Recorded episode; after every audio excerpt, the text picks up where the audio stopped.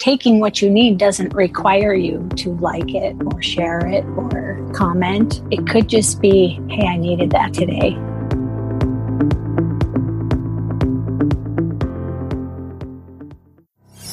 This is Alopecia Life with your host, Deeann Graham. You'll hear interviews with specialists in their field and parents who are helping their child move through life while living with alopecia areata, along with conversations with alopecia rock stars who are making a difference. Alopecia Life is here to provide you with support, accurate information, inspiring stories, and life hacks to help you navigate the world of hair loss. Whether you've just been diagnosed or have had it for ages, Alopecia Life has been created to share all the information you may want or need to do alopecia your way.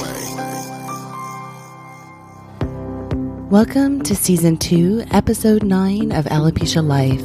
Thank you so much for sharing your time with me and our guest today, Annie Foss, and Finney, who has a starring role right around the 16 minute mark. Some of you may know her as Alopecia Annie.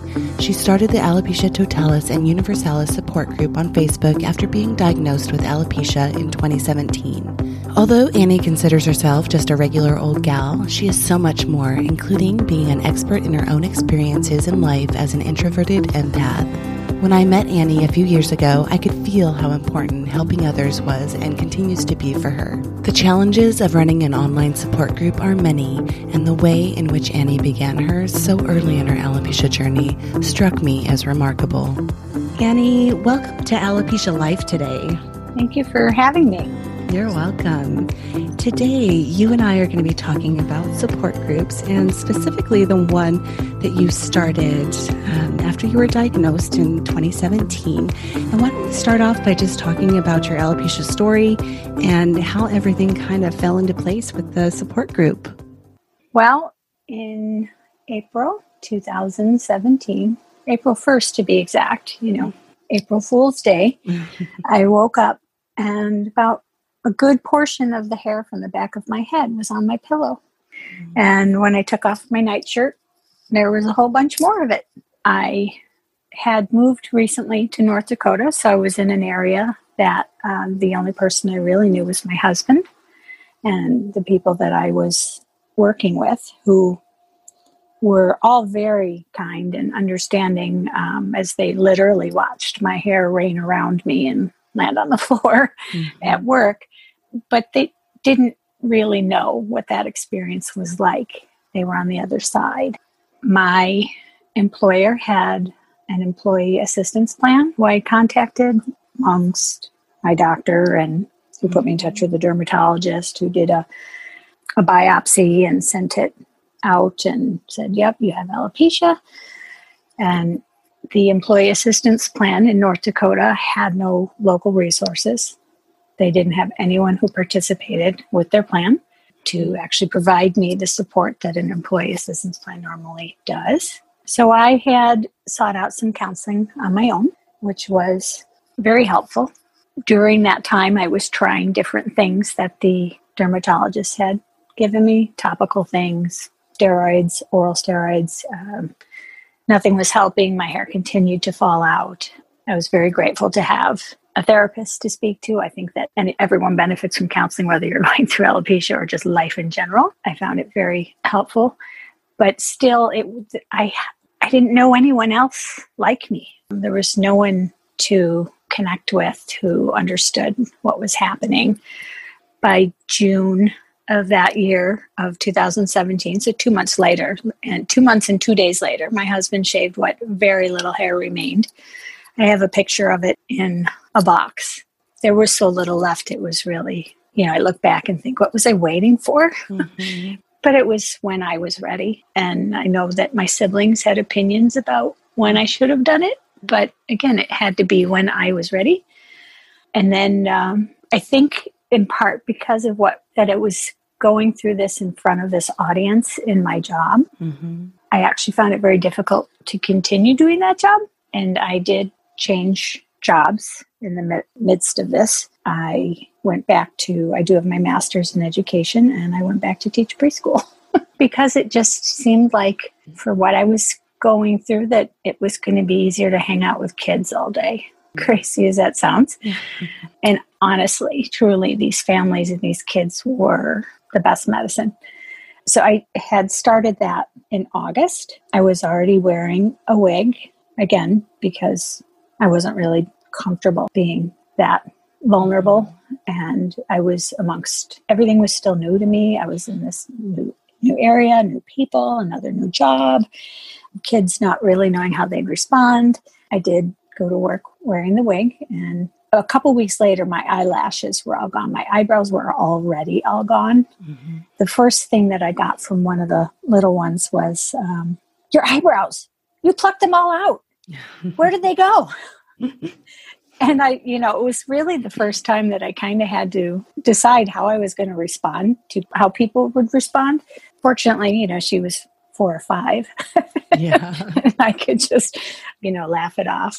But i'm i'm still you know besides having talking to a therapist whose son wound up being in my class so i stopped going to her. I, I was just longing for that connection to someone who knew what it was like and I had been on the internet looking for support groups. I had contacted NAF.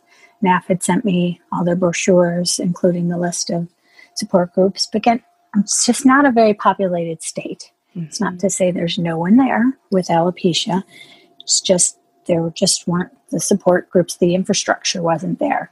Mm-hmm. So I, I started finding groups on Facebook, and there's some truly wonderful groups on Facebook. There are some great resources. I have connected with some incredible people through those resources, but I still found that I was struggling with not the format of the support, but that, you know, I kind of started with a general alopecia group and I found that, you know, I didn't know what alopecia was until it happened to me. And there were so many people who had alopecia areata, they hadn't progressed to totalis or universalis, which is where I was. Right. And for where I was with coping with it, the groups that had people who were very stressed out about their spots, and rightfully so. Mm-hmm. Perspective is everything. That was their reality. That was what was happening to them, and that was you don't understand it. It's it's a struggle. It's, it's difficult. You don't want people to see it. You don't want anyone to know. But for me, where I had lost all of my hair, my eyebrows, you know, head to toe. Mm-hmm. I lost everything. It was difficult for me to wade through the, I have a spot, what should I do? Mm-hmm. Because internally I thought, geez, I wish that's all I had was a spot. Mm, yeah. um, but again, I'm not downplaying anyone's struggle because everyone's journey is is their own and different mm-hmm. and equally difficult. So then I just kind of decided one day I'm not finding amongst these several groups I've joined the type of support that I'm looking for. So maybe I should just create my own group. mm-hmm. That's really how it began. I decided to call it Alopecia Totalis and Universalis Support, figuring that the, the name of the group would lend itself to the idea that we're really catering to people who have experienced complete hair loss on their scalp. Did you feel like having Universalis was kind of more final in your mind? Like it felt like, I mean, even though we realized that we could start growing our hair back tomorrow, right? I mean, that could happen to each of us. But mm-hmm. there's still like a, a finality about it where you go, okay, I am here. I'm not in that in the other stage. I'm not in that areata where I'm coming and going and I'm wondering how much is going to do that. And I don't have to think about that anymore. So, did you feel a sense of kind of relief at that point? I mean, I know it was still fairly new to you, so I can mm-hmm. totally appreciate that. My initial diagnosis was alopecia areata in April 2017, but while I was diagnosed, I was literally already halfway to totalis. Mm-hmm. So it was so fast and furious that I, I didn't have spots growing up or it didn't come and go. Right. That it was still just so I suppose that there, there was a, a, sense of finality in the okay, well, now I don't have to worry tomorrow if uh, I'm going to find eyelashes on my cheek because mm-hmm. that was happening. But I think that it was it was just so sudden, mm-hmm. unexpected that there's a lot of the last few years that's truly like a, a blur to me mm-hmm. as I learned to live with it and become okay with it. Right. But for me, speaking for myself, I don't think anything about it feels final just because, you know, oh, hey, I have, you know, 50 hairs on the top of my head right now. It's the most I've had in three years. Where's it going to go from there? You know, there's always that. Is anyone else experiencing this? mm-hmm. That really speaks to the support group, right? Because mm-hmm. you can you can just say, "Hey," and and you do. You post photos. You say, "Check this out." Is anybody else mm-hmm. experiencing that and mm-hmm. people in the same position say yes and you know if you don't want to comment you don't so i think that that really does speak volumes to the fact that you wanted to start the support group for yourself but to help others too that's kind of a big step to take at that stage in your hair loss journey, especially when the struggle is so real. When a lot of the time we do, we want to just kind of be an observer oftentimes in those early days. We want to observe, we want to pay attention to what other people are saying and not really interact necessarily. So I think yeah, I think your group was exactly what you needed, and it was exactly what a lot of other people needed too. Mm-hmm. Yes, it truly was something I needed. I realized myself that it's still like an ongoing form of therapy for me to admin this group mm-hmm. of wonderful, fabulous people. And it, it's always been my notion that it should be something where you take what you need. Mm-hmm and leave what you don't. And taking what you need doesn't require you to like it or share it or comment. It could just be, hey, I needed that today. And you you internalize that and you go on your way. The number of people in the group versus the number of people who are active, there's a big variance there. Right. But I know that there are a lot of people who I've had some private messages from people where I know they're taking away things, even though other people might not realize that they're there. Right. I'm not looking to grow this into the, the biggest group on Facebook and be mm-hmm. considered an influencer of any in any form or way. It's not the foundation for any business or anything that I'm trying to grow. I'm just trying to live as a woman with alopecia universalis who needed to know that she wasn't alone and that there are others out there who I knew had to feel the same way I did. I have to acknowledge Alexa at Your Beautiful Life. I don't know if you're familiar with her page, but I went through a very difficult couple of years at the time she had started her group which is not specific to any disease or cause or anything. It's just truly life lesson type of thing. Her page was in its infancy when I found it, and the type of messages and quotes and I borrow her stuff all the time, but it always has her name on it, so she's getting credit for it. Mm-hmm. that her format lended itself quite a bit to my format where if I see something and whether it's regardless of who made it, and again, I always use where there are names on it so I can credit the creators. That format helped me so much get through a difficult time in my life that had nothing to do with alopecia. Mm-hmm. That if I see something that is meaningful, speaks to me in some way, I'm connecting it to how I feel about alopecia or felt about alopecia, whether it was yesterday, two weeks ago, a month ago when it first happened, or mm-hmm. how I might feel tomorrow. I think, well, this might help someone else too because it's speaking to me where I'm connecting it to my alopecia experience. It might speak to them too. Mm-hmm. Sometimes I'll say something about it. Sometimes I'll just put it right there and it helps them. Does. If it doesn't, they'll keep scrolling. yeah. I love how you stay engaged though, even if it's, you know, when somebody comments, you respond. And I think that is really the great thing about having a much smaller group to kind of watch over and kind of caretake. Really, you are doing that with the group. You're very protective. You are careful about what things are posted and not in the way that you're, you know, you can't do that. It's just like, let's right. be open. You have these rules. And what would you say if somebody was coming to the group and they were just looking for some support? What would they have to adhere to? What are your rules? Boy, I should have like reread them so I can remember.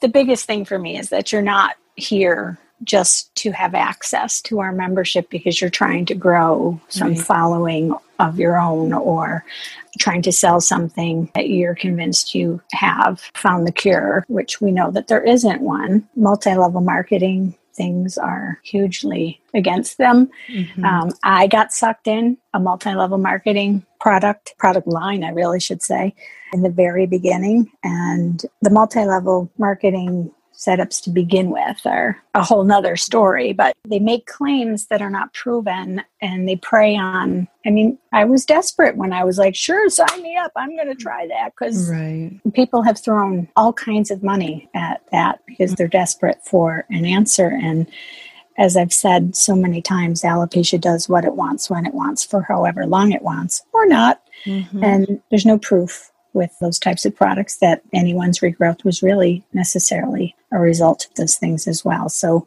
it's okay that we talk about clinical trials and successes or not of products that are in clinical trials. There are a number of people in the group who do use them, and um, many who can attest to some of their efficacy, and others who say, mm, I tried it, it didn't work. So that's the biggest thing for me that you're not, you know, throwing your GoFundMe's up there or mm-hmm. trying to fundraise for other things. And it's really truly for me about just trying to be there for anyone who needs to vent because we're all in different places on our journey. You know, as new people come in, I recognize that they are where I was when I started the group. I don't want them to be preyed upon by those types of products as well. Right, right. They're expensive. And- yes, yeah. And I think that that speaks to that really protective nature. What you've done in such a short period of time is really phenomenal. Thank you. You're welcome. Well, and when you met me, you met me at a very um, emotional moment. Mm-hmm. Yeah, I so remember. I probably didn't portray myself as as you might have perceived me because uh, I've told you this before that um, you know when I showed up in Arizona at the NAF conference, mm-hmm. I stopped at your table because I think it was in one of the other alopecia support groups. Uh, someone had solicited people who were willing to be interviewed about their alopecia. It was a grad student doing her thesis. She had decided to do that because her niece was going through alopecia and she wanted to understand it better and her subject for what she was in grad school for lended itself to being able to utilize that. And I bring this up because truly my chat with her over the phone lasted far longer than she'd scheduled me for. Mm-hmm. It was raw. It was emotional for me and her. The way she responded to the conversation, she was moved by it. She had some of the head on stories of alopecia books. She had purchased oh. a couple. Mm-hmm. And she decided by the end of our conversation that I'm going to send you one of them. Mm-hmm. And I was like, oh, okay. so I got that book, and that was just another piece of my journey that, okay, now I have this. And it literally became my coffee table book, and there it's at. And I would read different stories each night. And so when I saw you and at your table, I, and I came, I had to tell you that I have your book, and you reached out to shake my hand, and and it was it was the first time that I really felt that I made a connection with someone who knew what this was, and um, I'm getting emotional now. Just I, I am it, too. I am too.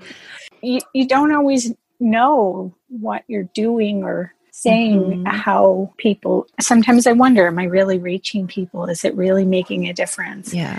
You know, and it to have that validation, which I'm sure you felt. Yeah. Um, yeah. In which I get that feedback from some people in the group who are some of them could probably admin the group better than I do. Those their responses to people are phenomenal. I think, well, I couldn't have written that in a million years.